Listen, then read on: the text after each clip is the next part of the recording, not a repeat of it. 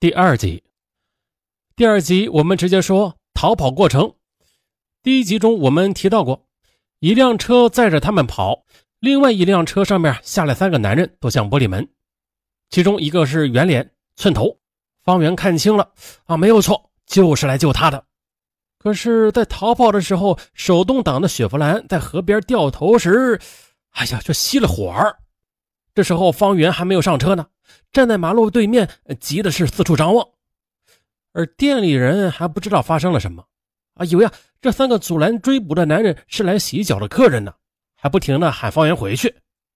等到车终于停到跟前时，方圆一把将同伴推上了副驾，而自己呀也挤上了副驾。那如今回忆起那一刻，他当时只是说啊，当时是慌了啊，都没有想到这车后边也能上人。车开起来了，但是等到方圆回头张望，哎。发现了，这小姨马楠也偷偷的坐上了后排。当初啊，就是他把方圆骗到美发店的。方圆大脑一片空白的，他不知道这个小姨，其实这个小姨啊，曾经也是受害者，后来呢，成为张九琴的帮手。他不知道小姨要干嘛，一起逃走吗？还是抓他回去啊？可是谁也没有说话。车开出去很远的时候，马楠开口了。没想到啊，你还来这一套。方圆明白了，马南是来抓自己的，但他们也都明白，仅凭马南一个人已经是做不了什么了。眼看人抓不回去，等红灯时，马南自己下了车。后来啊，回到店里，马南被张九琴用鞋底扇了耳光，啊，扇得好，啪啪的。美发厅在一栋灰色外墙的六层老式居民楼的底层，最多时啊有十七个女孩。每天早上八点半开门，九点多张九琴的宝马或者别克就会停到店门口，里边的姑娘给她打水洗脸、挤好牙膏、洗面奶，马南帮他们梳头。梳妆完毕，张九琴便叉着腿往沙发上一坐。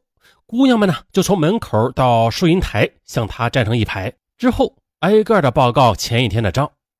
张九琴给每位姑娘规定的日营业额是从四百到九百不等。如果你没有达标，就会被拉到里边的沙发间里玩倒立啊，直到客人进门。工资是自己业绩的百分之十，但是啊，这钱是到不了女孩们手里的。每月发工资就是将钱装进写着有名字的公司袋中，锁在收银台的抽屉里。每次最多是让收银员帮忙从袋子里拿出一两百元给人呐，嗯，帮忙买日用品。负责采购的最开始是张九琴的二哥，后来是方圆的一位熟客，再后来是马南。他们还要轮流的交店里洗澡的燃气费。因为张九琴觉得这人太多了啊，洗澡太贵了。每年呢，张九琴会给女孩家里寄钱啊，以安抚家人的情绪，这也是把他们继续留在这里的策略之一。好糊弄的就给一两千，像方圆这种吧，家里不太好惹的，最多时候拿过一万。收银员陈丽华是在二零一三年进店的，是张九琴的老乡。他一进去就发现了，哎呦，这女孩们讲的都是自己老家的方言啊！而事实上啊，这就是张九琴为了防止女孩们用他们听不懂的方言沟通，怕他们商量逃跑对策。张九琴是用着一套极其严格的体系来看管着这些女孩的。进店的时候，所有人的手机、钱包、身份证都被扣押到收银台，打电话只能用收银台上的座机，必须的。开免提，否则啊就得跟张九琴脸贴脸的夹着听筒。再就是啊，过年家里打电话来，就得说店里忙得走不开啊。说对了，张九琴还在一旁竖大拇指。如果没有按照他的指示说，或者是哭了，这电话就会被立马挂断，然后就是一顿毒打。冬天，他们睡在卫生间上方被木板隔出的不足十平米的阁楼，盖着发霉的被子，黑暗。憋屈。张九琴会安排老员工跟新员工两个人一起睡啊，睡到一个被窝里，以便监视新人。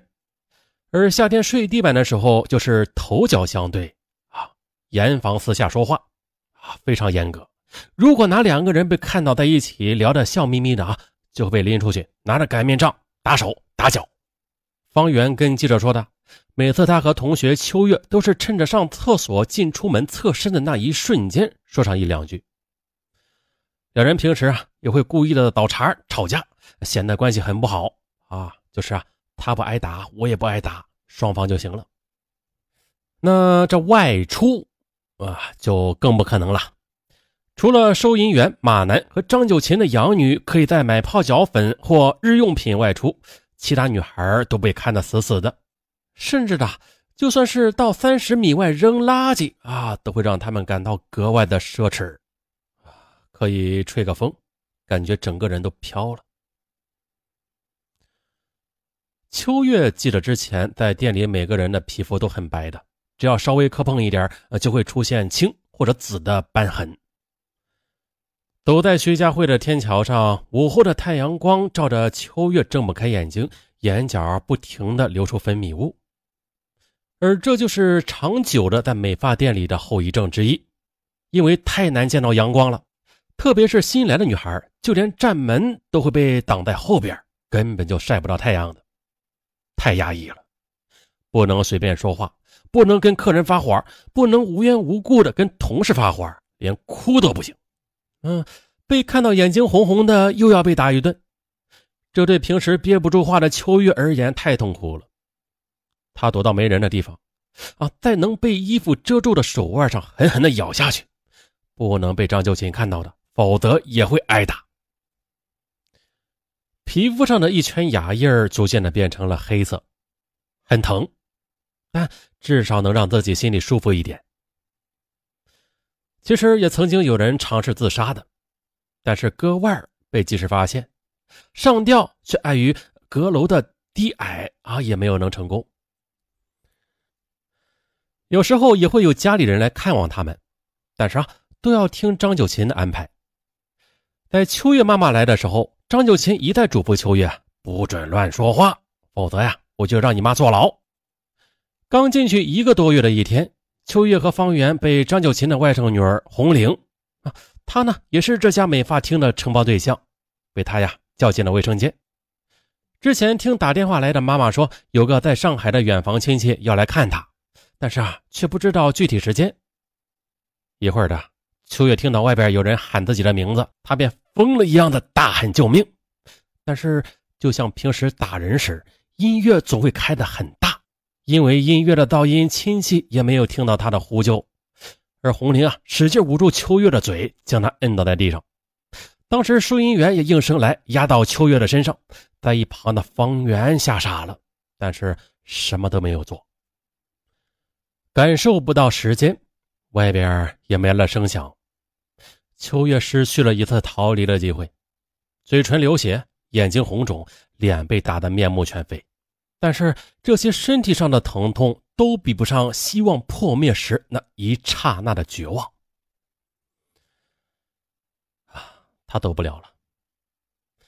店里平时打人的都是老员工，谁要是下手轻了，反过来挨打的就是自己。方圆的脚不好，用不上力，啊，只打过张九琴的养女。他的养女是孤儿，先是被收养。后来又在十三岁时因为不堪虐待逃跑了，后来又被张九琴收养，十四岁时被带到美发厅工作。那养女逃出去之后，觉得外边啊无依无靠的，啊又自己跑回来了。方圆很生气啊，觉得他很傻啊，便跟别人一起拿着棍子抽他脚心二零零一年，一名女孩趁着半夜拉卷帘门的机会，上了预先等在路边客人的车，跑掉了。随后呢，张九琴便胁迫店里所有姑娘签下了十万至四十万元不等的欠条，说呀，谁跑了就去找他们家人要钱。啊，不能说真心话，也见不到光。整个店里吧，除了朝北的玻璃门之外，只有后墙那三扇被栏杆封得密密实实的横条铁窗，被烟熏得黑黄。方圆想把它们擦干净，透点光。但是被张九新发现了，打的手掌都无法伸直，吃饭时碗都端不了。每次说到在里边被打的经历，方圆和秋月都笑得像是要仰过去。那是一种啊，伴随着对残酷过往的讲述中令人意外的笑容。刚进店里那两年的，在同一条街上的一个摆摊的大爷，哎，是方圆黑暗时光中唯一的慰藉。每逢雨天的，大爷就会去店里，不做项目就躺在按摩床上跟方圆聊天。这钱嘛，照付。有的时候啊，外边音乐声放的很大，方圆就告诉大爷呀：“呃，是谁呀？又在隔壁房间挨打了？”啊，大爷心很善，于是两人便对着抹着眼泪。但是大爷也不敢援助方圆逃跑，因为张九琴也清楚他的家底儿。方圆说自己也不想害他，觉得啊，他像亲人一样。被囚禁一年之后，方圆啊壮着胆子向大爷要了个手机，他想跟妈妈求救。啊，他不敢再拜托客人捎信了，因为呢，之前他让客人帮忙给妈妈报信时，一听啊是陌生男人，妈妈便把求证电话打回店里。这方圆不但没有跑成，还挨了一顿毒打。那这一次，他大爷如约的偷偷的送了一个粉红色的滑盖手机给他。方圆的腿脚不好啊，爬不上阁楼，只能睡在楼下的特权。白天手机那是绝对不敢拿出来的啊，只有趁着夜里悄悄的研究。但是从来没有用过手机的方圆，他不会发短信。就这样的，直到十几天之后，手机被发现时，哎，这方圆都没有发出任何求救信息。不久之后的大爷病逝，方圆的世界便黑的密不透光。